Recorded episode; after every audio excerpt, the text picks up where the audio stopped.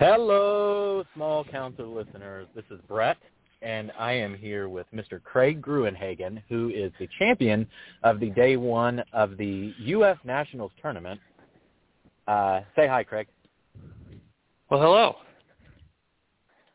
We are here. We lost our special guest. I was going to have John Cash from my from my local club. Um, he was an OG, a Song of Ice and Fire player.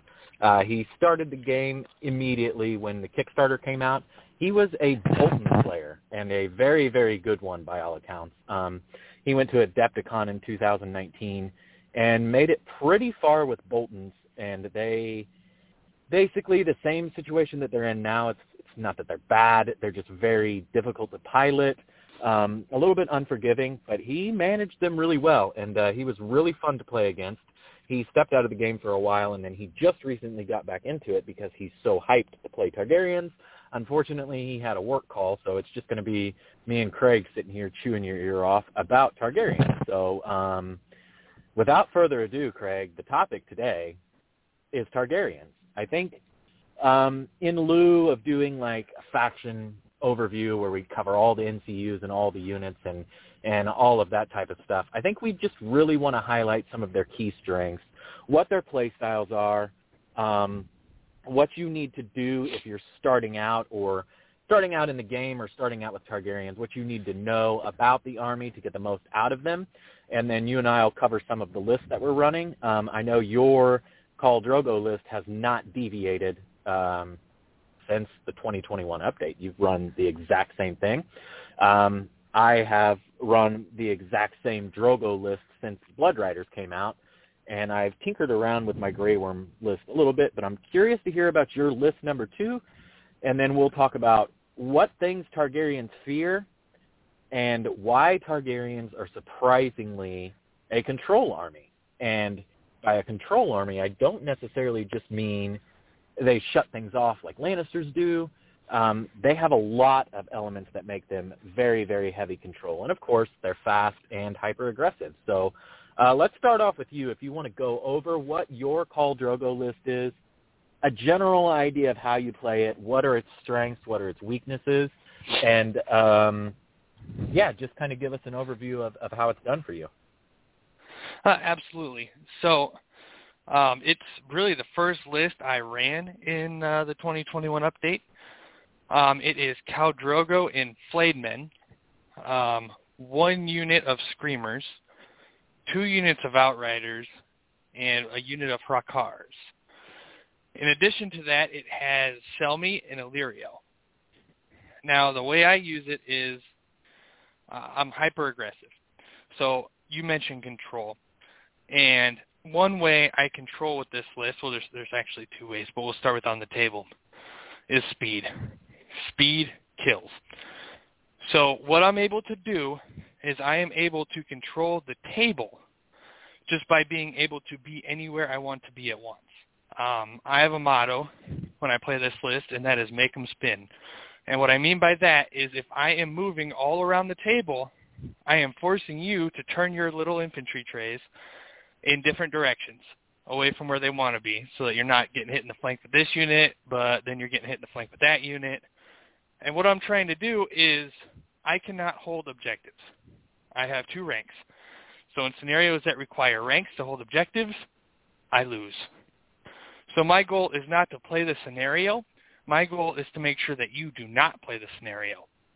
And in that I am I've been able to be quite effective.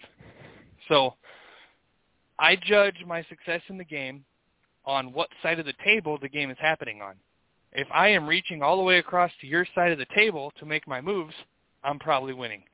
That means I'm playing on your half of the table. I am dictating the flow of the game. Because of that, and keeping pressure on you, keeping you away from the objectives. However, if I'm playing on my side of the table, it means that you have the objectives, which is never a good thing. I prefer that nobody has any objectives. I'm just coming to kill you. Um, so what I'll do, and lately I've been toying with two screamers as opposed to two outriders, but we'll skip with the two. We'll stick with the two outrider list for now. I deploy the same way every game. Um, it makes it simple for me. I don't have to really think about it. It's all automatic. On each flank is an outrider unit. And what that does is on scenarios where there are uh, two objectives on the outside, like Feast for Crows, or scenarios like Dance with Dragons in which there are three across the middle, it means usually that one of those outrider units is going to end up on an objective and hold it because you're going to be focused elsewhere. Um, which one it is doesn't really matter to me. Yeah, I'll pick either one. Um, otherwise, I'll sit back with the outriders on the flank, let you take those objectives, and tie it like in uh, Dance with Dragons. I'll let you pick it up. Your speed goes down to two, and then I'll shoot the heck out of you, and then I'll hit you with the screamers. I'll hit you with Drogo, you know, etc. Um, whichever outrider that doesn't end up on the unoccupied objective, oftentimes will end up charging. Yes, yes, you don't want to charge with outriders. I understand that. But what it does is it plugs up the game. And you're probably thinking, well, why don't you use screamers for that? They work better. You're right, they do work better. But if I have one outrider and one screamer on the flank, at that point, I'm tied into using the screamer as the charging unit. However, if they're both outriders, I can swap either or. It gives me more less firepower, but more flexibility. Um, the Hrakkars, something else is going to be a little crazy. I am actually not against outflank. I know a lot of people are. I know they say it's a trap. I won't use it every game. I won't use it into heavy cavalry lists. I will never use it against Targaryens, field control. But what I will use it against, Night's Watch, bow list. If you take Selmy, put him on the horse, drop Hrakkars behind the uh, um, behind the crossbows, put Selmy on the crossbows, they can no longer use the, the horse to turn and face you. So they have to use their activation because Selmy shuts down the captain. So you take away their, their order, you force them to turn and face you, and now their rears to the rest of your army. Profit. If they don't turn and face you, well then the Hrakkars are going to charge them. So it, I use it for things like that. I also use the Hrakkars in scenarios in which if you fail the panic test, you drop the token. So end around, I'll charge in with them, force you to drop the token, things like that. Um, however, the main firepower of the list is Drogo. Drogo's enflamed instead of Blood Riders for one reason and one reason only. They hit a lot harder. Um, I like the Blood Riders. They're an amazing unit. They're incredibly defensive, as everyone knows. Uh, Warcry is amazing, but that panic test at negative three plus one wounds that is almost always guaranteed, plus the spike damage from critical blow, is so hard to ignore. Um, at U.S. Nationals, I had the perfect perfect tactics deckhand, in which I believe I had two overruns and assault orders. And in round one of that game, I killed two and a half units with Drogo alone. Um, charged, assault orders, overrun, overrun. And the game was over round one. So that's kind of how I use it. I use it. Um, Drogo is the main offense in, in that list. Even if he's tied up in combat, the panic test that he forces, um, he's he's still spiking damage through that I feel like I can't get with the Blood Riders.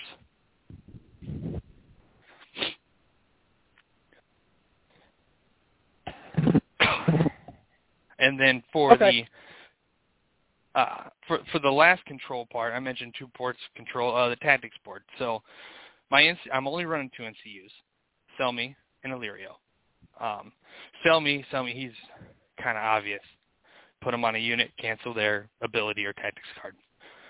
So that's one form of control. The other form is actually Illyrio. So because I only have two, I know that there's going to be zones that you want for your tactics cards.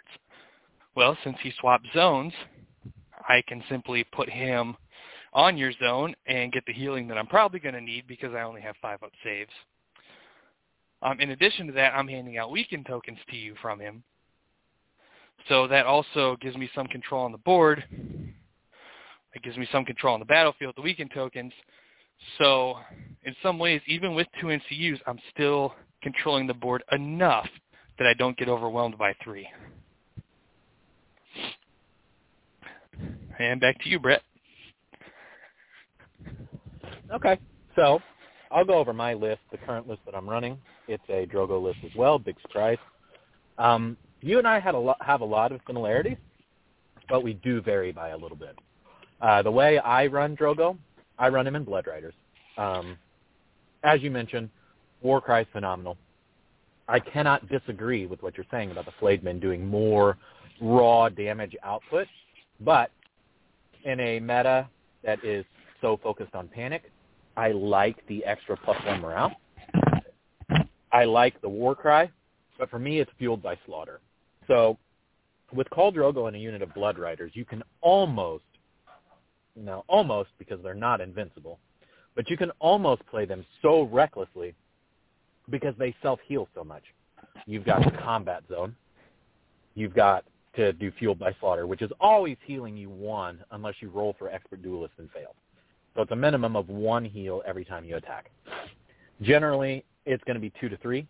Uh, if you kill a unit, as written, I know there's been a little bit of debate about it, but as written, it seems like if you wipe a, a tray of infantry, you heal four. So fueled by slaughter is keeping them alive. Um, they are my anvil in this army, but they're also a hammer. They are a unit that's pretty threatening because of expert duelist, and they really don't mind being charged um, because they're going to bring you in and they're going to grind you to bits. There are very few things that Blood Riders fear. Um, eventually, against like Lannister flayed men, they'll fail a panic or two. Uh, they'll take some wounds from it. If you've got the the uh, resources to attack them over and over again, you can probably bring them down. But it's going to take a lot of attacks that aren't answered back by Drogo. Um, you could get lucky, subjugate him on his activation, take away fueled by slaughter.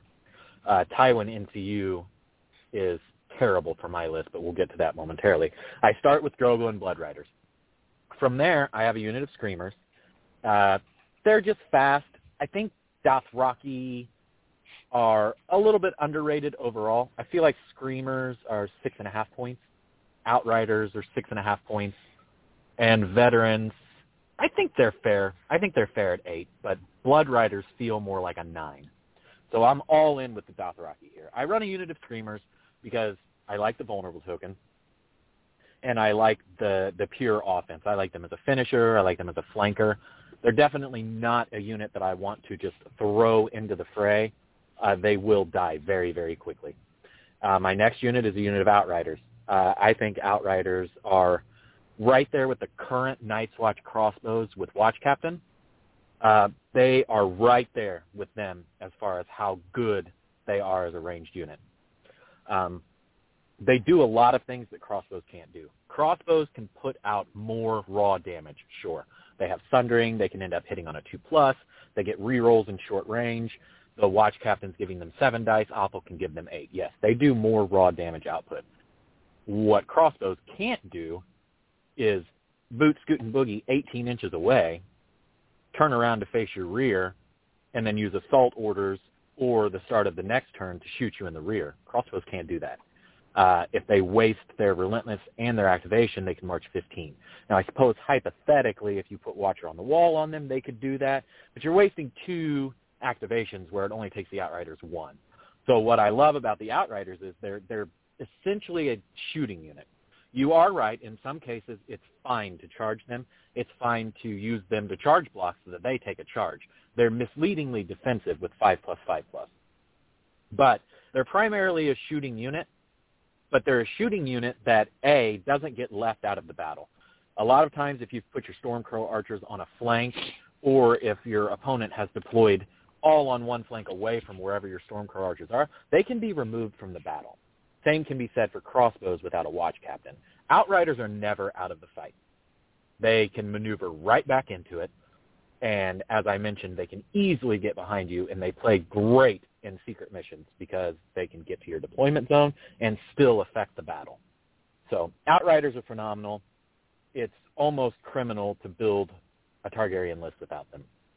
Next, I run Jorah solo, uh, Little Jorah, as I call him. Um, I love Little Jorah. He is very difficult to pin down and kill if you play him right. His scout order is absolutely amazing, and he is the perfect, perfect battery for ride by attack. A lot of people complain about ride by attack. Um, Targaryen players, they feel it's a wasted card. It's a dead card. Why would I activate to do two, three, four wounds when I can just attack, cause a panic test, probably do the same amount of wounds, maybe more. Um, and furthermore, it's hard to get that card to trigger and be able to land an inch away. It's not a problem for Little Jorah. Little Jorah is a machine with ride by attack. He's perfect for going right through a unit of infantry and taking four wounds off of them, softening them up for your screamers, your outriders, and my final unit, which is a unit of veterans. Now, the veterans go hand in hand with Jorah in my list. Veterans have disgusting offensive potential, but they're a little bit limited by the four plus to hit with their ranged attack. So little Jorah comes in, he scouts that enemy for the whole turn. That means if I maneuver, shift, shoot, and then shift, shoot again, I can potentially get one in the front, one in the flank, or one in the flank, two in the rear because of all that shifting. Um, it's a six-inch maneuver, then a four-inch shift, and it's two shots.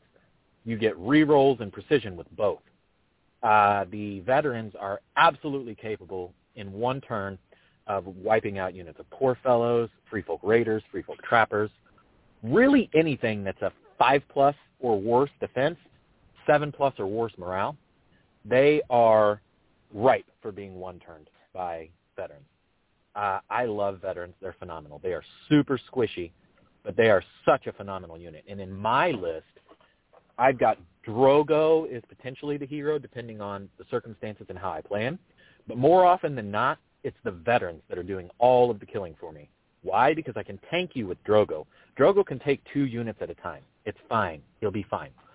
At that point, I can snake the veterans around, play a little bit patiently, wait for the next turn, and then do a uh, move, shoot, charge, or a move, shoot, shoot, and do tons of damage because of Jorah. Uh, then I have it backed up by Barristan Selmy, of course. Um, I personally almost refuse to run Targaryens without Selmy. He's so good. And especially in this meta, this current meta, for me, he's just too good to leave behind. He shuts off so many things that that armies absolutely depend on. He shuts off Relentless. He can shut off Shield Wall. He can what is dead may never die. He can stop um, the there's too many card. He can stop Hear Me Roar. He can stop Tywin NCU. He can stop Tycho. All of these things are huge in this meta, and he can block all of them. Uh, so yeah, he's the winner for me.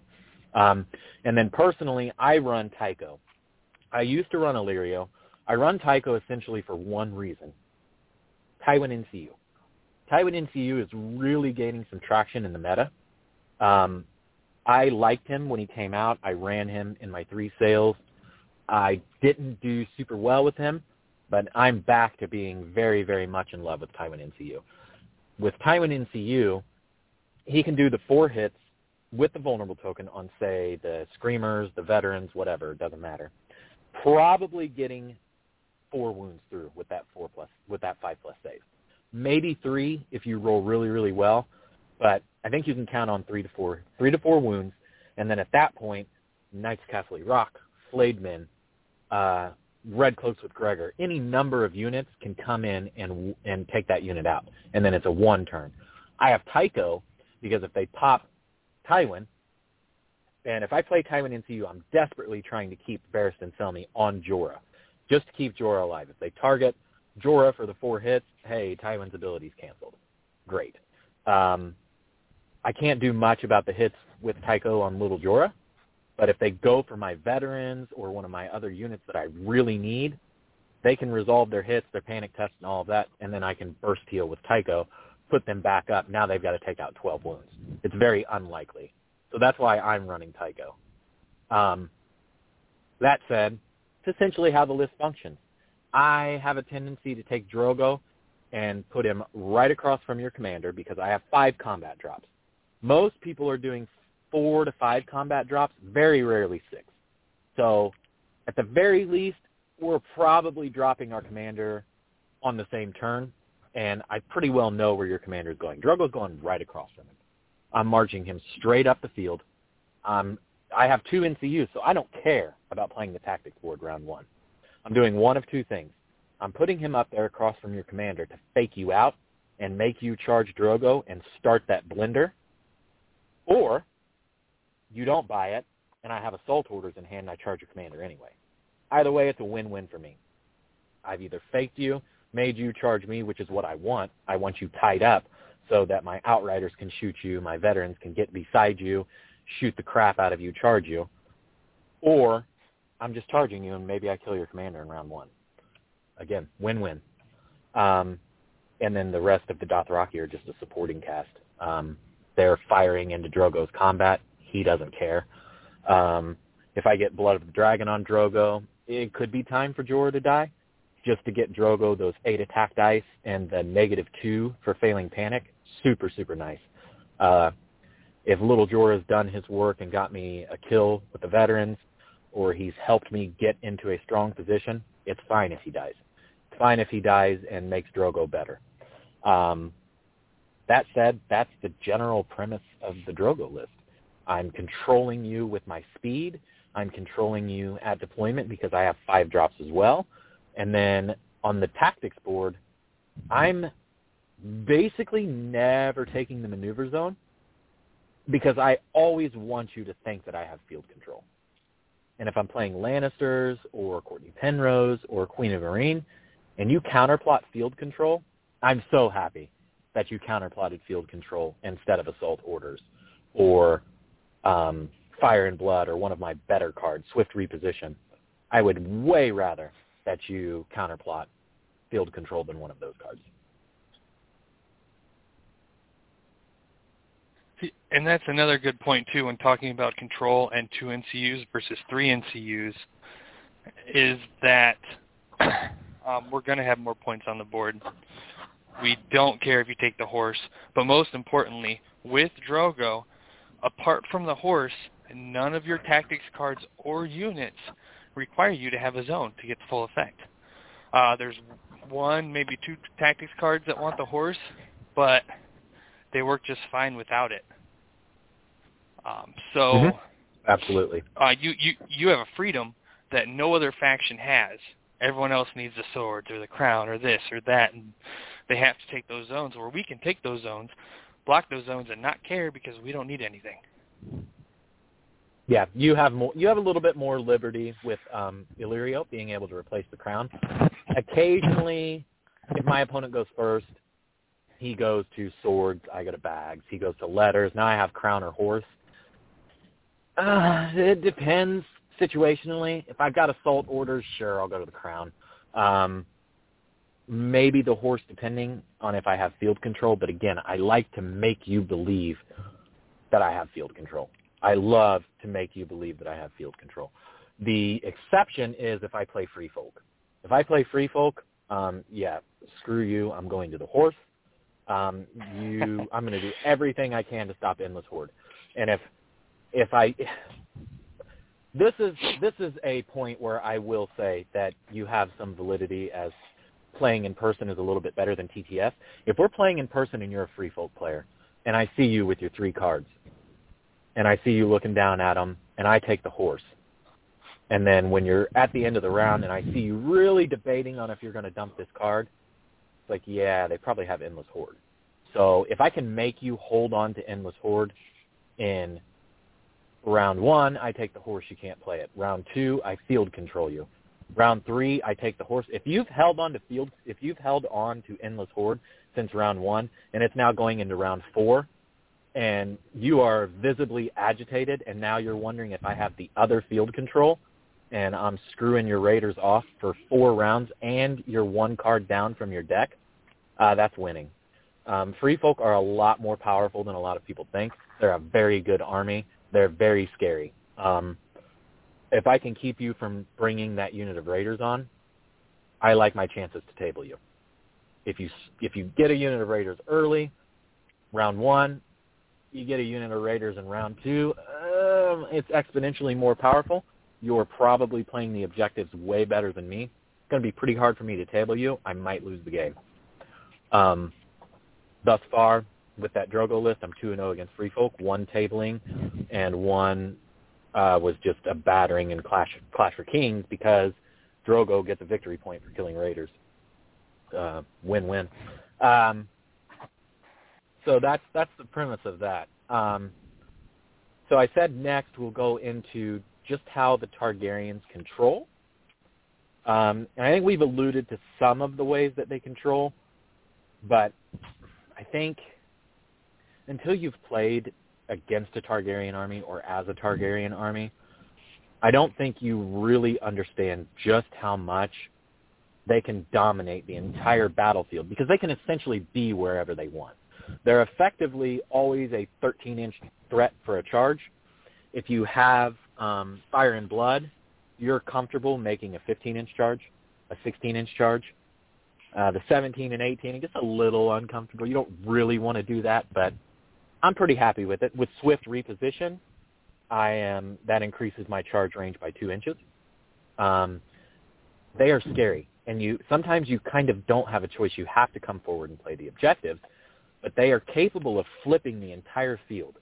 Like I started with an even deployment, and now all of a sudden going into round two, you've committed your infantry and stuff over this way, and the rest of your army over this way, and I can take my whole entire army and shift it all over to one side and start three on oneing your units, picking them apart one by one and then lapping around your army. And I firmly believe if I'm the Targaryen player and I have five units alive on the field still and you're down to three, sometimes four depending on the quality of those four units, you've, you've lost the game. And I'm sorry, I don't want to sound pretentious, but you've lost the game you don't you, you you've lost. I am now going to be three on one, four on one, however I want. I can take the liberty of scouting with Jorah, Jorah wherever I want. Um, I can shoot you with my outriders. I can shoot you with my veterans. I don't have to engage you. Drogo can engage you. My screamers can do whatever they want. It gets pretty scary, and that's that's a lot of control by way of board pressure and board control.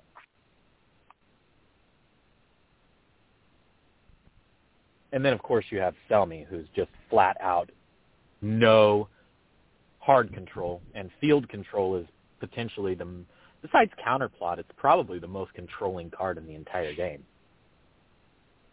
So what what are your thoughts? What other ways do Targaryens control? Well, you're you're 100% right in everything you said. Um, something I like to do is first round, I essentially kind of throw the round away. Um, I use it to get tactics cards, things like that. But I just creep forward a little bit and wait to see what you're going to do, and then I go elsewhere in round two. Um, round one is more just uh, let's see where my opponent's going, and then at that point, okay, well you're there, so I'll just mosey on over here and do what you said, start tag teaming and have the game over by round three, round four. Maybe not in points, but in all practicality. Um, you mentioned, uh, well, you, you run Jorah. You like Jorah. In place of Jorah, I run Hrakkars. And they're a control unit as well with outflank. So, you know, I've heard counter arguments to outflank. It is a trap in that if you can't, you're playing down an activation. If you can't get the unit out, that's also an issue. Um, however, I have had games in which you know, I save the Hrakkars to deploy last, and my opponent, looking at his list, and he doesn't have any cavalry or any real answer to outflank, um, he's deploying in such a way to prevent me from getting his, to his commander. So I have now, before the game has even started, dictated how the game's going to go just by dictating his deployment. And then at that point, I don't even have to put him in outflank. The damage is already done. Um, Something else I've seen with outflank is a lot of armies run one one cavalry unit, maybe two. And well, that's their answer to outflank. So they'll hold it back. If I deploy the Hrakkars, they'll turn and kill them. That's a fact. However, that cavalry unit, seven, eight points, I have officially taken seven or eight points out of the fight, waiting for a five-point unit that may or may not ever come, or I can just deploy it on my own table edge away from the cavalry, you know, any number of things. But at that point, I am once again dictating your actions. Um, that's not to say I always use outflank because there are severe disadvantages to it as well. But that's another form of control. So it, so when it comes to those two, granted there's a two-point difference between Jorah and that. I always feel like I'm also babysitting Jorah a little bit. Uh, maybe I haven't quite mastered his use. Uh, his ability is amazing, as you've said, but I always feel like I'm one bad dice roll on a panic test away from giving up a free, free victory point in an activation. So that's kind of why I shy away from him. Um, other forms of control, pikemen, um, for charge. That in itself is control. Do I want to charge him? Do I not? You, you know, things like that. So even um, dragons, as you stated, you know, as a Targaryen player, you can be anywhere at any time. Dragons are the ultimate. They ignore units when they're moving as long as they don't end on it. They ignore terrain when they're moving. Um, so they, and small base fits anywhere, almost. Um, and then, then just the head games. Um, oh no, I don't want to take this shot from a dragon. I don't want to get flanked here. You know, so the way to control Targaryens is just playing head games. Get them spinning, get them scared of being flanked. Um, you don't always have to control the game. You don't have to control tactics cards. You don't have to control units' abilities to have control. If you can control your opponent's thoughts, which the Targaryens do in spades. I I actually totally agree with you about the Hrakkars. Now, I debated basically just running your list but swapping out the Blood Riders and maybe keeping Tycho instead of Illyrio. I personally really like the veterans. They're they're a challenging unit to play. They're one of those units. I think some people will field them. They'll get blown apart, which they can. Something like Jon Snow Ranger Hunters is going to absolutely eat their lunch. But they can either be devastating and be the MVP, or they just poof, one Flayed Man in charge and they're gone. you know, so yeah. I like them. Personally, really like them. They're fun. They're challenging. Um, they require some finesse, but they are absolutely devastating. Um, but as far as Hrakkars go, I agree with you. If you, it goes back for me to the old 1.6 when you had uh, the Jarl for Free Folk that would deploy a unit of trappers behind your lines where you had dire wolves. Or if you were unfortunate enough to not be playing Starks, uh, they're dropping Styr when they deploy, and they're not activated, so they're shooting you with the sword. You're taking D3 wounds. We won't even go into that monstrosity that existed. but it takes me back to that time because if you played Free Folk and they had the Jarl, you had to deploy in a way where at least you could see them you had to try to keep them from getting in your flank and behind you to where you couldn't see them to charge them or to keep them from shooting you in the flank or rear. Um, if they see Hrakkars and they're afraid of outflank and they deploy in such a way, you're absolutely right. You've dictated part of the deployment. You've already made them change potentially what they want to do. And yeah, it's really good. Um, even if you don't actually deploy them. I think Hrakkars in general are good. Are they more subject to one, being one hit? Yeah. I mean, with a vulnerable token, they can die. They can die to an arrow volley with some luck from Stormcrow archers. They can die to a number of things. But if you play smart with them and keep them safe, 4 plus defense, 4 plus morale is actually very, very tanky. They have 6 wounds, yes. But the way you run them, you have Illyrio so you're healing them three, which is half of their wound total, and then you're weakening whatever they're engaged with. I would like to think that a unit of Hrakkars could tie up a unit of Flayed Men without some luck on the Flayed Men part, granted. They could tie them up for two rounds, three if you're super lucky. Uh, and at that point, they're 1,000% worth their five-point price tag. Because while you've tied up their Flayed Men with your Hrakkars, uh, presumably the rest of your army has beat the crap out of their army because they've brought Flayed Men and they're running eight activations, which is typical tournament competitive meta standard. There's probably not too much more to the list. That list is hinging on that unit of flayed men, particularly the Lannister style of play, where you've got one unit of Flayed Men, um, a commander and poor fellows, some poor fellows with a champion of faith. Maybe you've got some warrior son with, with champion of faith. Very rarely a second Flayed Man, because at that point they're running three naked poor fellows to get the three NCUs. So generally you're seeing flayed men, poor fellows with champion of faith, commander and poor fellows, and that's nine seventeen points. So they've got 11 points. So it's usually, you know, like Stormcrow Archers with Brawn and uh, Poor Fellows or something similar to this, something like that. Um, and the Flayed Men are everything in that list. You take the Flayed Men away, you can really do some work on those Poor Fellows, especially with the sheer volume of attacks that you can generate with Targaryens.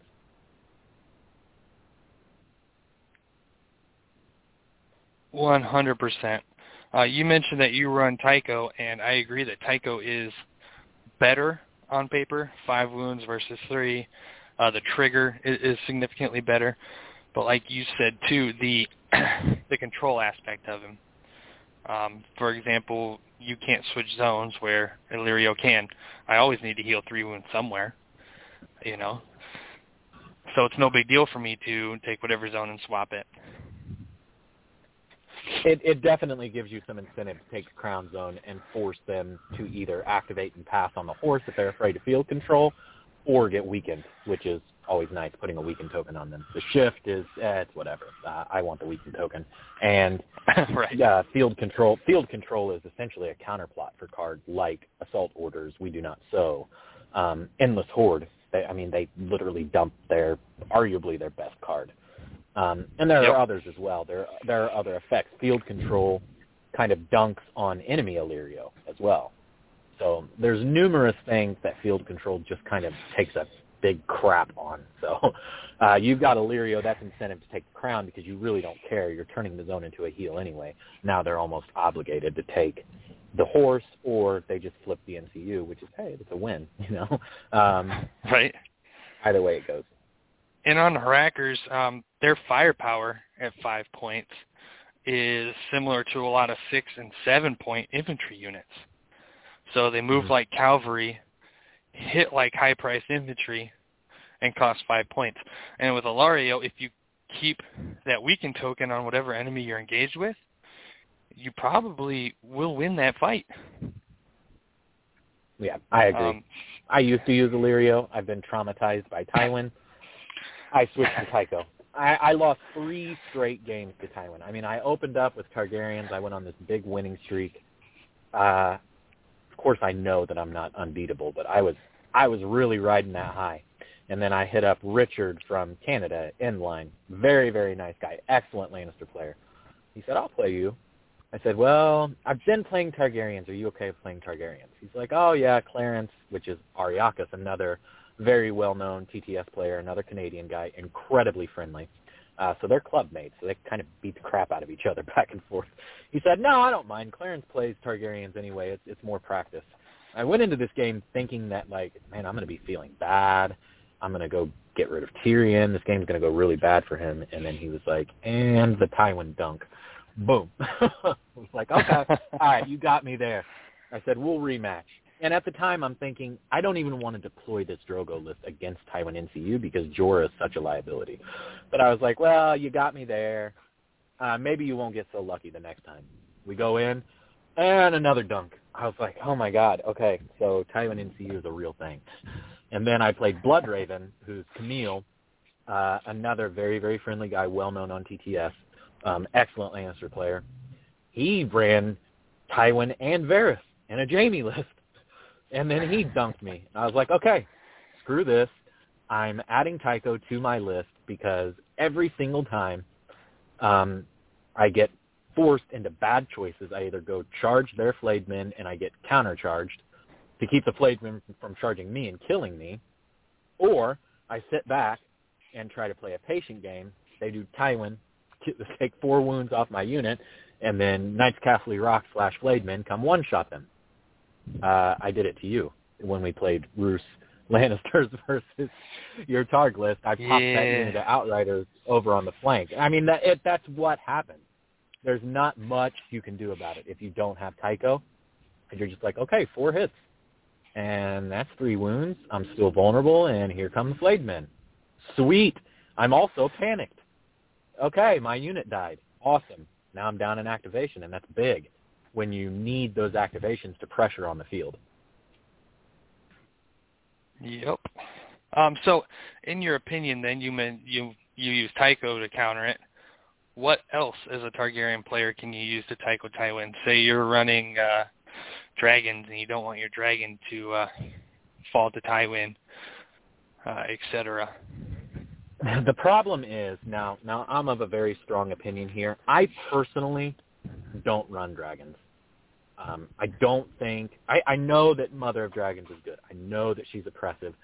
I'm likely facing Mother of Dragons in round two of the Canadian tournament. Lucky me. I know how good MOD is. But I don't love dragons as much as everybody else seems to love dragons. Um, but if you're running dragons and you don't want to run Tycho, I'm of the strong opinion that you don't run dragons without Tycho. But the next best thing that you can do is uh, hope that you get Selmy down. Put Selmy on your dragon so that they can't be targeted by Tywin. I mean, they can, but they'll lose the entire effect. Um, but they'll just use their tempo turn where they're going first. They'll pop Tywin, give your dragon four hits. Um, if they've got War Cry, they're going to spend the vulnerable on the four hits, put the vulnerable right back on you, and then yeah, you're probably dead from a Flayed Man charge. You you would have to get really lucky. Um, this is taking a little bit longer than I thought, but I'm fine with it because we we we kind of skipped a very very key element of Targaryen control, and now I want to backtrack, and that is a card that seems to be kind of hit and miss. Um, but if you place stakes, palisade, things like this, it's a phenomenal card. Unstoppable Advance. So you can place stakes to do something about that follow-up charge, right? You can you can yep. sit your unit that you think they're targeting behind a unit of stakes, and it's like, well, you're going to one-shot me, sure, but you're going to come over the stakes, and then when you move again, you're going to take the stakes again. So I'm pretty okay with that trade. And then on the Targaryen side, you don't really mind the stakes, assuming you get the card and card draw, which is fair. You don't always have the card you want. But with Drogo, I cycle lead by example in Adrivat for cards basically what I use them for. So my chances of getting the cards that I want are greatly increased. When I get Unstoppable Advance, I place two stakes. Generally, when I run Drogo, it's two stakes. I'm cheesy or whatever. I place the two stakes, and then I use Unstoppable Advance. And it's like, oh, you can't charge me. We're playing chicken. Uh, I'm just going to run over these stakes anyway, and uh, I don't care. But you care, so now I got the alpha charge on you. So that's a very big piece of control because you can put that dangerous terrain down. It messes with your opponent pretty badly, but you kind of don't have to care about it. That is another 100% true. Go that's ahead. another thing little little Jorah can do besides scouting, besides besides doing his little drive-by attack, running by and getting his four shivs in. Um, he is also a great battery for clearing out those stakes for the rest of your army.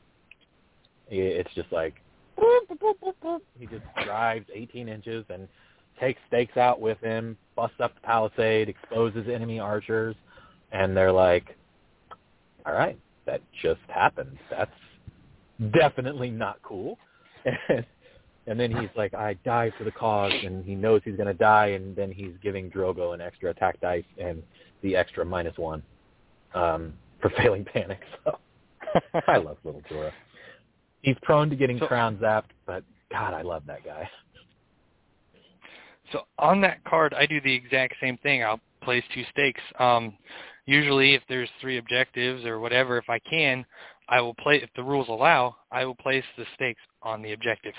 If you want the objective, you're going to get punished for it, and then you're going to get shot by the outriders. Um, so I do that as well, um, and also people, like you said, people, you're on one side, they're on the other. Who's going to charge? Well, I am because I don't care about the stakes. But the other day I was playing uh, Fire and Blood, and and I, I hate to be that guy, but I simply can't remember the name of the gentleman I was playing. Real good guy though. Uh, I felt kind of bad because I put two stakes in the middle of the board, and what ended up happening was I had all cavalry. He did not have any, and he's looking at the, the state of the table like, okay, if I let you get aggressive, if I let you do what you want to do, you're just going to tag team me and run me over. So I'm going to come after you first. I'm going to gamble. I'm going to go over these stakes, and I'm going to kill you before you can do your Targaryen shenanigans. Well, what ended up happening over the next three rounds is this poor guy took, as he came over the stakes with one unit, he took max four wounds. And then he charged Drogo again with the other unit, also had to go over the same stakes, max four wounds. Over the next two turns, his two units took 11 wounds between the two of them, which was the difference between my victory and his defeat. Uh, because at the end of it, I believe Drogo had one wound left; he had none. So just just little things like that. You don't fear stakes. Because of that card, you can reliably um, ignore them, and the opponent can't and that's hu- another huge form of control.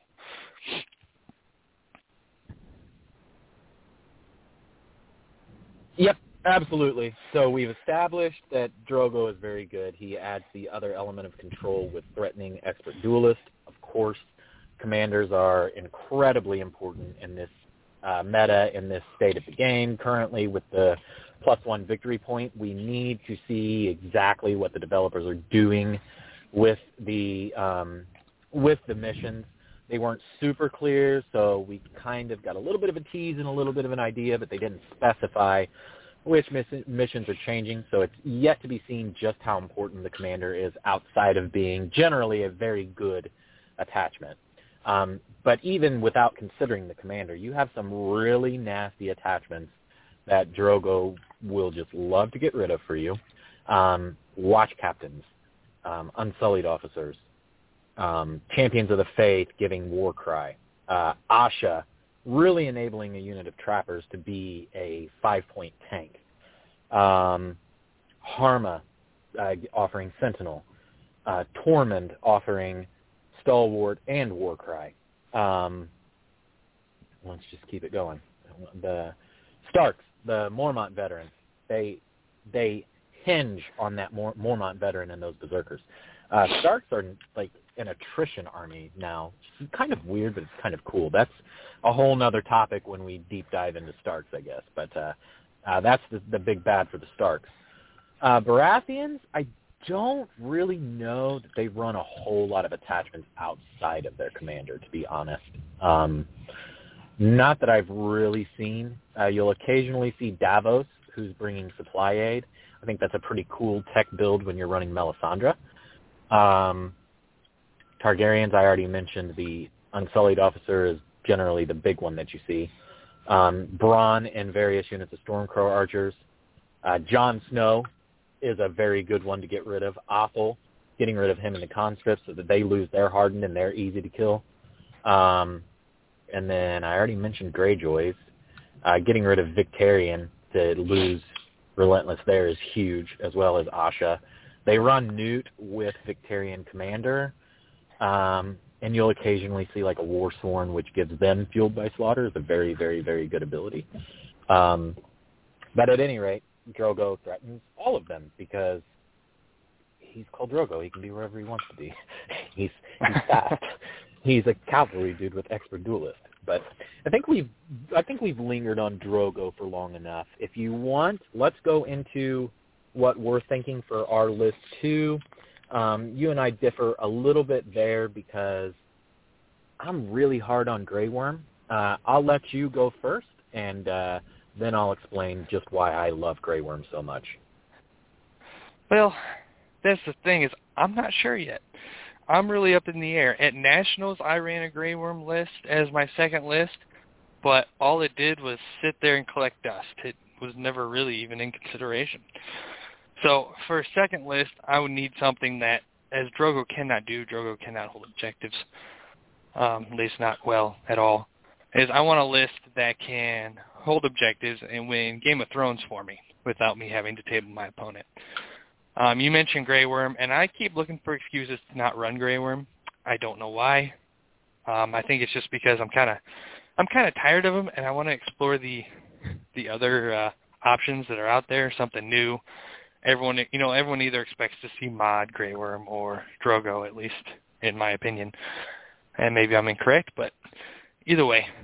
Um, so I just I like to do things outside the box, and so I've looked at Selmy, but uh, everything he does, Grey Worm can do better. Um, so that's kind of out. So that leaves Grey Worm. I, I like Queen of Meereen because of the, the different control things she can do. But again, it doesn't feed on the Targaryen strengths. Um, so I, I keep looking at her, and then I put her to the side, and I look at her again, it's like, eh, I don't know. Um, something I am looking at, and this is going to be really weird, especially if you go on stats, you see there's only two or three games reported with this commander, but Vargo. Um, he doesn't really feed on the strengths of the Targaryens. Um, his, his free attack card that lets you get a big attack being around, that that one does. But other than that, the rest of his cards are kind of eh. But what I'm looking at is his attachment. So he hands out weaken tokens at long range. And then you can expend the weaken token to kill an attachment, just like Drogo can. So that would give me two lists can kill attachments. But the weaken tokens. So Targaryens have the exception of a couple units, um, like the pikemen. The Targaryens have uh, bad saves. You know, all the Dothraki are five up. They have great morale, but bad armor. So you're not going to make a lot of saves, especially if there's a vulnerable token on you. Um, if you have a weakened and a vulnerable token on you and you can only take one off, you have to take the weakened token off because you're an aggressive army, you're trying to hit hard. So what the weakened tokens on your opponent do is you're not going to save a lot of hits, so you just limit the number of hits coming in, and you save that way. So he hands out weakened tokens. And then I'm looking at Rhaegal on the list. Well, so I don't like running dragons either. Uh, we mentioned dragons. I don't run mod. I honestly haven't played a single game with her. But Rhaegal is the only dragon I'll look at. I know a lot of people like Drogon because, well, the dragon has vicious. Dragon's probably in the flank. The panic token guarantees that they're failing the panic test, which is more wounds, which is great. But for me, the only reason I look at Rhaegal is because, well, A, is dragon hits hard, but B, weaken. I want to get as many weaken tokens out in every game I possibly can when I'm running Targaryens. Illyrio, same reason. That's another reason I take him over Tycho. Weaken tokens everywhere. It's another form of control, another form of defense. So if I can flood the field with weaken tokens using Vargo and Rhaegal, I can then use the natural firepower in the units, in, in the Targaryen units, to get the offensive capabilities that I need. So although his cards aren't great, they're not horrible either, and I can use the units themselves to pick up that slack because the weaken tokens, well, keep them alive much longer and allow me to do that, especially when you add Daenerys in there for rerolls. So I'm kind of messing around with that, I, but I don't know. I'm probably just going to end up doing what you do, and not because you're doing it, but because it makes sense settle on uh, a version of Grey Worm, and I'll let you go into Grey Worm. Yeah.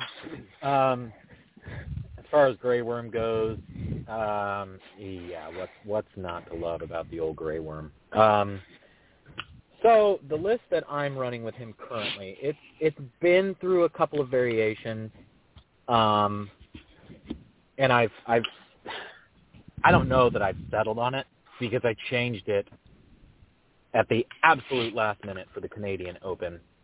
I took out the veterans, which I had been running, and I put in the flayed. So the list is Grey Worm and a unit of Blackguard. Um, more on that later. Uh, Unsullied Pikeman with the Unsullied Officer. Flayed Freedman, and then I have the points to bring Illyrio, who is enabling the pikemen, Danny Khaleesi, who is enabling the pikemen, and or Grey Worm, more on that in just a second, and then Barristan Selmy, because as I mentioned, I, I think, and I'm not 100% sure, I, I think they take you to jail if you run two Targaryen lists and neither one of them have Barry NCU. I could be wrong, but I think I think you get arrested for it because it's criminal. I I run him in both. He's I run him in both. He's just that good, especially in this current meta. He's just that good. Um, I'm picking on Greyjoys a little bit because they've given me the snickle fits. Um, being able to pick a unit and you get to die this turn, and I dare you to play What is Dead May Never Die because I'm going to pull Barry and cancel it. Thank you for wasting your card. Um, it's just fantastic to be able to stop those shenanigans. And if you're not super worried about what is dead may never die, hey, their basic deck has like five healing cards. So you've got a lot of choices for what Selmy can cancel. Now, with that being said, um, I'm being a little facetious. We Do Not Sow is one that's extra annoying because it's a free attack and it heals. Kind of crazy. Um, I don't think Selmy can cancel that because they're not being targeted by the card or their ability. They're being targeted by a tactic zone that's been replaced. So Barry gets to be sad on that one. He can't stop We Do Not Sow. He can stop a handful of other ones, though. But anyways, that said, um, that's the list for Grey Worm. Now, to explain some of the synergies, Obviously, the Army is hinging around a strong defensive center with the unit of pikemen. The pikemen are very, very good, very defensive. They've got the 4 plus 4 plus that we alluded to with the Hrakkars. That's how I know a 4 plus 4 plus is pretty good. They don't fail a lot of panic tests. Even the big, nasty flayed men only knock them to a 7 plus. It's a 50-50. Eh, you'll roll it. It's fine. Um, you'll fail some of them, but I've got Illyrio to keep them charged. Um, and then Shield Wall is such a good order. Now, we start to get into Grey Worm, and I'm sure that a lot of people are wondering, why the hell are you running Grey Worm in Blackguard and not running him in Unsullied Pikeman or in Bastard Girls or something that's really going to benefit from boldness and courage? And to that, I reply, the Blackguard do, because the other synergies within the army work really well with him and Blackguard. And how that works is I've got Danny Khaleesi. She doesn't have to go on the pikeman. She just enables the pikeman to be really nasty. If I put Khaleesi on Grey Worm, that four plus to hit with seven dice is now looking pretty good. I also have defensively horrific visage, and I have um, counterattack, counter strike. So if I if you've decided to go all in on Grey Worm, which I don't know why you would, but whatever reason, you just hate Grey Worm, you want to get rid of him. Now you're engaged with me. I have rerolls. I can do damage to you. Every time you attack me, you're taking horrific visage. For every miss, you're taking a hit. If I shift Illyrio's focus onto Grey Worm, I'm healing him and I'm weakening you. Now you're taking even more counter strikes. And you're still taking a horrific visage every time. But simultaneously, you can't just ignore the damage output because seven dice on a four plus to hit with rerolls – isn't really something to sneeze at. Uh, they also have vicious, so it's going to sneak some wounds in, and then it's going to get some panic test fails. The next piece in the list comes into play here, and that's the freedmen. If I get the freedmen engaged with you and Grey Worms engaged with you, now those blackguard have eight dice, hitting on three plus, rerolls from Khaleesi, vicious, and then I have all of my defensive abilities. Are you going to attack the freedmen and leave Grey Worm alone? That's fine. I like it. Now I can shift Illyrio back over to the pikemen. Are you going to attack Grey Worm and let the freedmen continue to enable him? That's also fine. I'm fine with that because I'll still have my gang up. So that's the the freedmen. The freedmen are also just like a little cheap activation.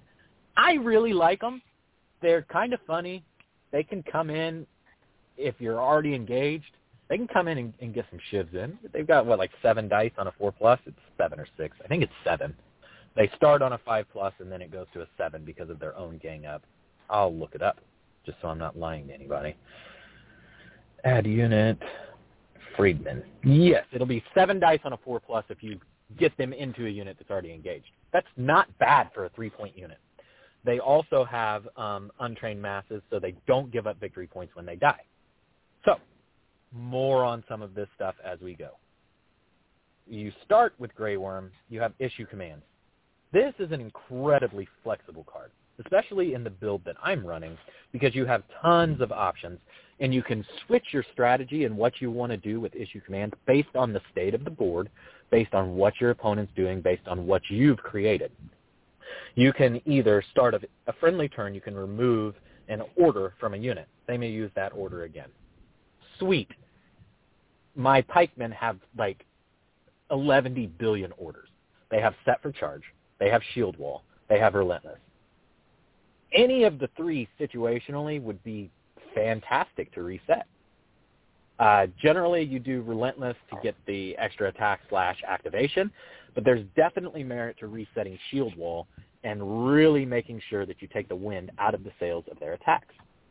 If you kill your opponent with Set for Charge, there could be merit to resetting Set for Charge. And we'll get more into just how you can fairly easily kill your opponent when they charge you with Set for Charge. Um, so that's issue commands. Alternatively, depending on what's going on, if Grey Worm's happy sitting on the outside objective and honed and ready, which is another reason why I have the Grey Worm list, they'll sit. They'll take the arrows. They don't care. Come on, rain it on us. Make it rain, baby. We're fine.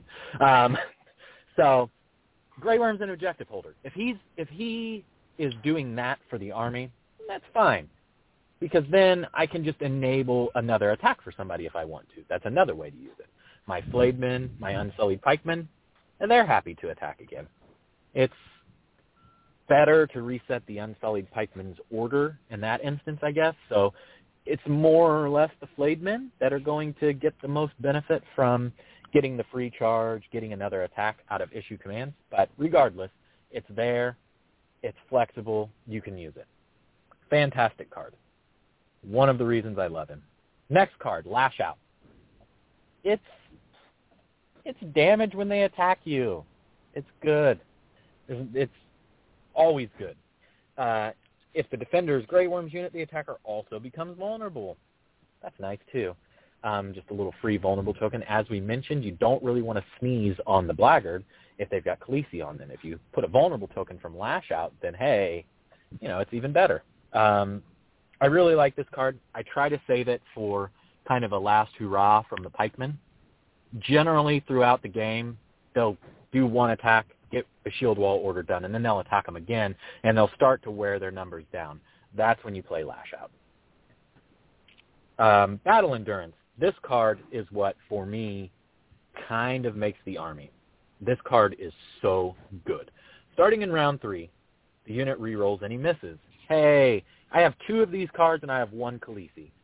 I have three combat units in my list that are actually attacking. So by my calculation, if I get my battle Endurance is out, every single one of my units that I care about is getting rerolls. That's amazing, especially in this state of the game with the bogs and the corpse piles uh, denying rerolls and the low walls and uh, so many units having um, disrupt and things like this. Rerolls are fantastic. Um, now, as a side note, this card's actually really funny to play on Freedmen. If the game state has changed and you don't have anything better to use it on, they'll they'll come get them some with this card. Um, after starting in round four, the unit gains Sundering. So you've got pikemen with pikemen, blackguard, or Flayed Men with rerolls and Sundering. Super awesome. Round five, they get critical blow. Just really adding to the damage because it stacks with the rerolls that you already get and the sundering that you're getting, and it doesn't conflict with any of my units because they don't innately have sundering. Uh, if you manage to make it to round six, they'll get plus two attack dice. Um, it's pretty rare. Uh, equally funny. you know, nine dice Flayed Men, nine dice Unsullied Pikemen, nine dice Blackguard. Yeah, it's great. Um, this card's phenomenal. I used to run it with Vest because this card works on ranged as well. Um, the Baratheon version does not. Was it an oversight? I don't really know. I'm not inside the developer's mind. Um, so I don't know. But for now, this works on ranged. So um, yeah, that's why I was running veterans in this list because it was hilarious uh, not having to have little Jorah and giving my veterans rerolls and sundering with their shots. Um, finally, on to the last card, Retribution of the Dragon. This one's decent. Um, the freedmen are pretty easy to kill. In a circumstance, you can let them die.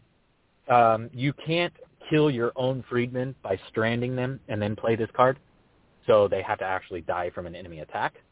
It's very good that they had the foresight to see that people would like, oh, my freedman exploded. What a shame. They were six and a half inches away from a unit, and now one of your units is worth an extra VP. so um, it can be nice. It can be game winning if you already if you've basically got the game under control, you're at eight points, you're not sure you can last another round, but you know you can kill a unit, let your freedmen die, and then put the extra VP on that unit and go kill them. But back to the set for charge. If you've got battle endurance and it's like round four, maybe round five, and you play set for charge, they charge into you, flank or front. You face them. You've got seven dice, rerolls, crits, thunder. That's going to hurt. If they live through it, and they manage to pop a rank, say you're at nine guys and they knock you down to four, they get two wounds from go down fighting. And then if you have lash out, that makes it six wounds plus whatever you did with set for charge. Very, very possible to kill them on their activation. And then you drink their tears and, and good things happen.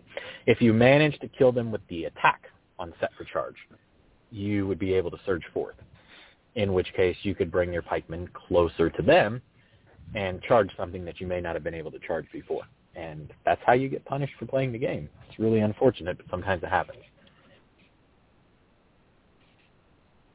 So that's it. I'm done rambling about Grey Worm. So I agree with every point you made. That's why, although I'm looking for other other commanders just for fun, I keep going back to Grey Worm because he's he's hard not to love. Um, Battle Endurance, in my opinion, is one of the best cards in the game. Uh, it can also kind of suck in that you can draw it too early, uh, round one, whatever. Especially if you draw two of them, you're kind you get you have to play them. But the question is, which unit do I play it on? Uh, in your list, it's pretty obvious. But some lists, you know, play it on this unit. Well, that unit's dead by round three, or, or whatever. Um, other downside to it is, depending on the game mode and the game events, um, and, and maybe this is all in my own head, I get super excited about Battle Endurance. Like, okay, this unit I play it on is going to be awesome. It's going to have all these extra abilities. And one player or the other gets a 10 VP, you know, end of round three. Or, you know, something similar to where the game's over so quick you never get to use it. Um, but other than that, the card he re- the card he replaces out of the Targaryen deck, uh, he replaces it with a very similar card. So he don't really lose anything. Where with Drogo, you lose Swift Retreat, which sucks. Um, there's a couple commanders that take away Overrun, which is a big deal. Um, but swapping the two cards that you do when you run Grey Worm, it's it's they're they're like I said they're similar cards with similar effects, so it doesn't really doesn't really affect your deck too much. And well, that that was one reason I mentioned Vargo or any other neutral commander is that you get the full power of the base Targaryen deck. You're not losing a card. Um, although having four commander cards and swapping one out is really cool, and I wish every faction did that. But I digress. So I can't really disagree with anything you say about Grey Worm, he's fantastic. He's my probably my favorite infantry commander in the game, hands down. Uh, you mentioned pikes; they are, in my opinion, pound for pound, the best infantry unit in the game, uh, point for point, I should say. So it's really hard to argue with that. And really, your only fear um, is going to be running into Vargo, Drogo, or Tywin NCU. Other than that, you're going to be incredibly difficult to deal with. with all those well, effects, all the attacks you're going to get. Hey, go ahead. I was actually, I was actually thinking uh, the other debate that I was doing instead of the Flayed Men, I was thinking of dipping into your uh, style of play, actually. I was debating not taking the Flayed Men, but taking a unit of Outriders, because as I mentioned, Battle Endurance works on Outriders, and they're just an all-around good unit. I was then going to upgrade my Freedmen to Hrakkars. That's a little bit more wounds on the field and more offense. So the alternative to even that is if you dare, you can take my list and downgrade the Flayed Men to Outriders. You can then downgrade Selmy to Tycho, which is probably an acceptable trade-off, I guess. And then you can take those freedmen out with those three points that you've gained, and you could turn it into another Outrider or a unit of Screamers.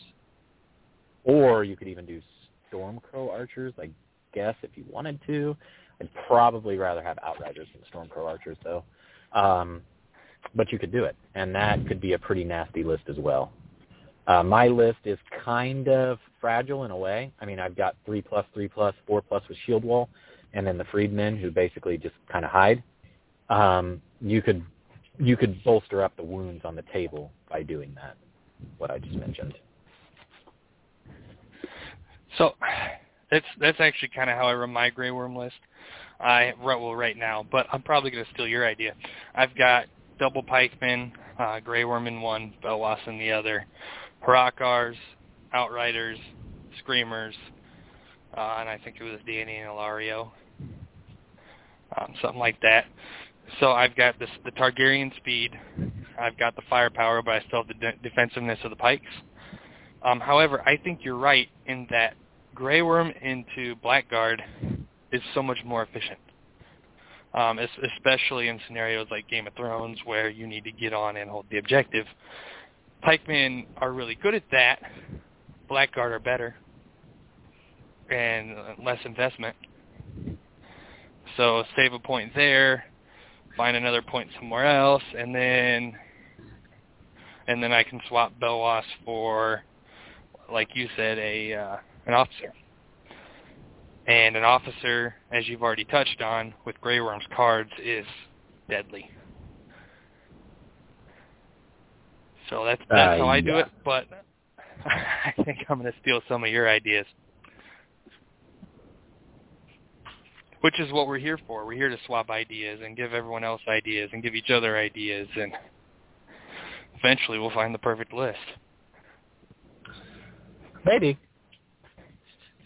Well, I mean, I honestly should probably get back to like my day job. So, um, I think this isn't it. Pretty well. No, no, it's fun, but it's not the day job.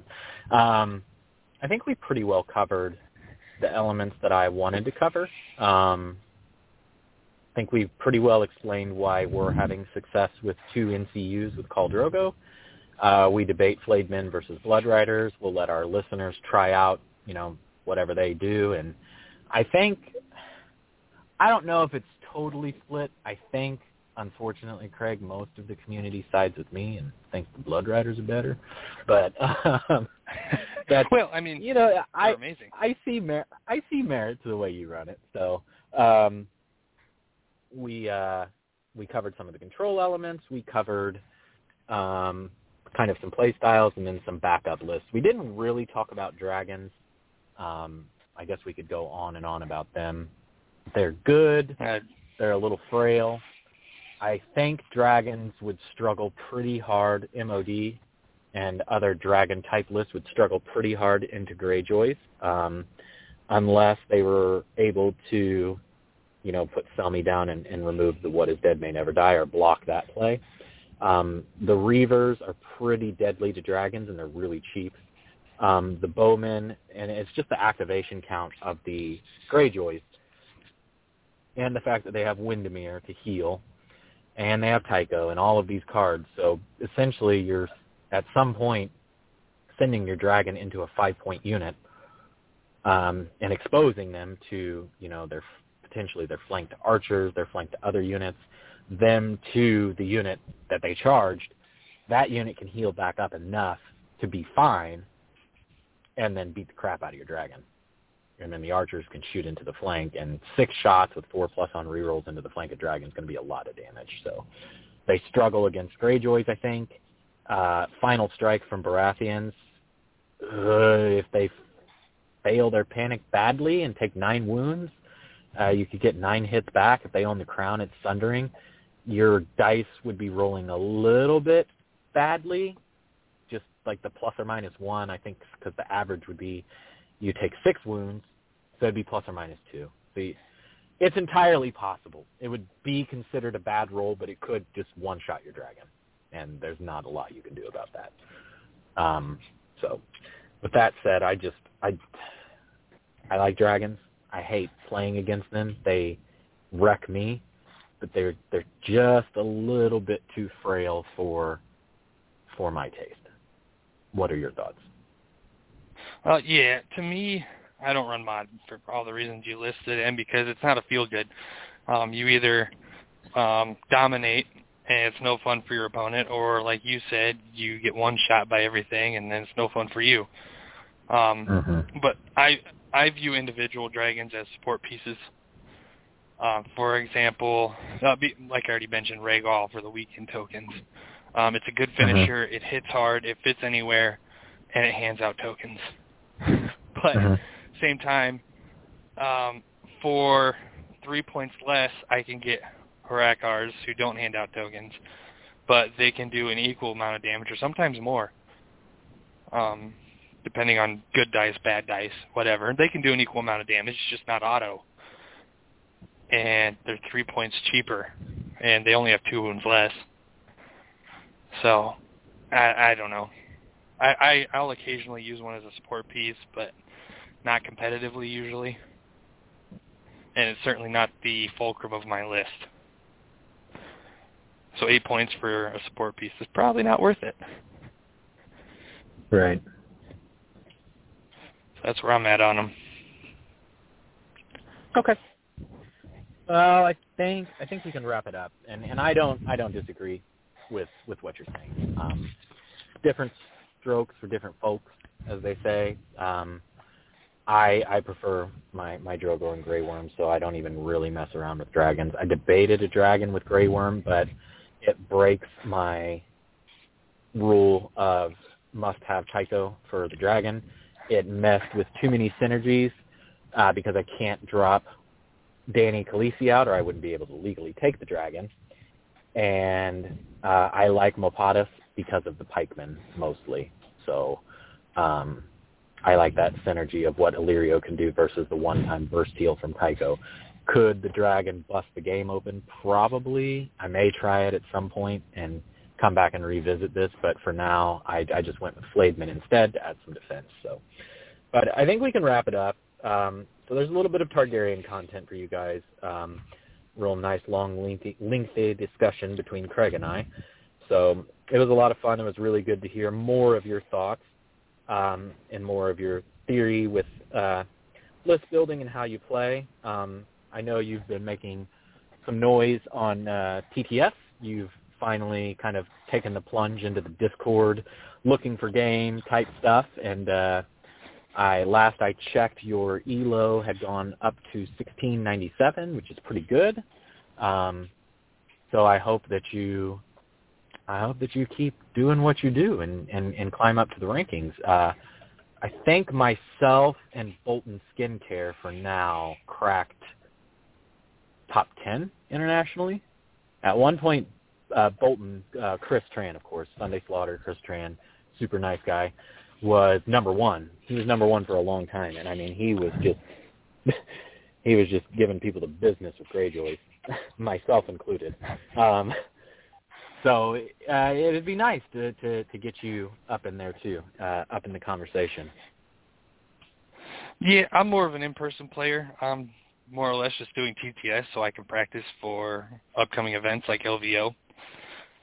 Yeah, Um, and it's but- it's a good it's a good practice tool. Yeah, and that's pretty much why I'm using it. Um, getting games put in stats. So locally, I play a lot of games, but they don't get put on stats. Uh, most tournaments I've been to and done well at, the games didn't go up on stats. So it's not that I'm not around. It's just my games never got reported. So a plus to practicing on TTS is now my games are getting recorded. Yep. So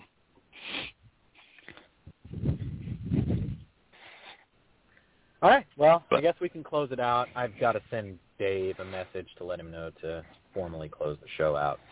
Um, did you want to do any shout outs?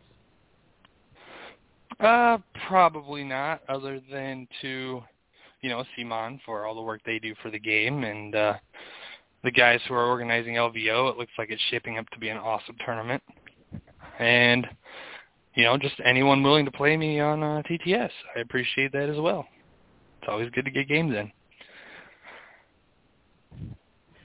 Yep. And uh, Uh-huh. from me, I, uh, you know, as always, I just want to shout out all of our content creators in the community. Uh, you guys doing all of this work. Um, some have a Patreon where they, you know, collect a little bit of money, but that Patreon money always goes into better equipment to do better with the content, you know, to make, to buy, buying headsets, buying editing software, buying better cameras, uh, any of the above, uh, running their websites. None of these things are free, so um, the guys that don't have a Patreon, guys and girls, uh, are doing that for free, and it's actually costing them money. So once again, um, not just us, but anytime you get the chance to support a content creator, even if it's a share out of their page, uh, a name drop to your club, like, hey, check out this podcast, hey, check out these videos, you're actually helping them a lot because um, not only is it a feel good for us to see our numbers grow, to see our interaction go, grow and our reach grow, but for some of the some of them that have you know YouTube channels and uh, Twitch channels, I think they can start to get some of that money back when they start to get a lot of views. So, um, but at the very least, I'm not telling you to be a bootlicker, but um, definitely I appreciate the other content creators in this community.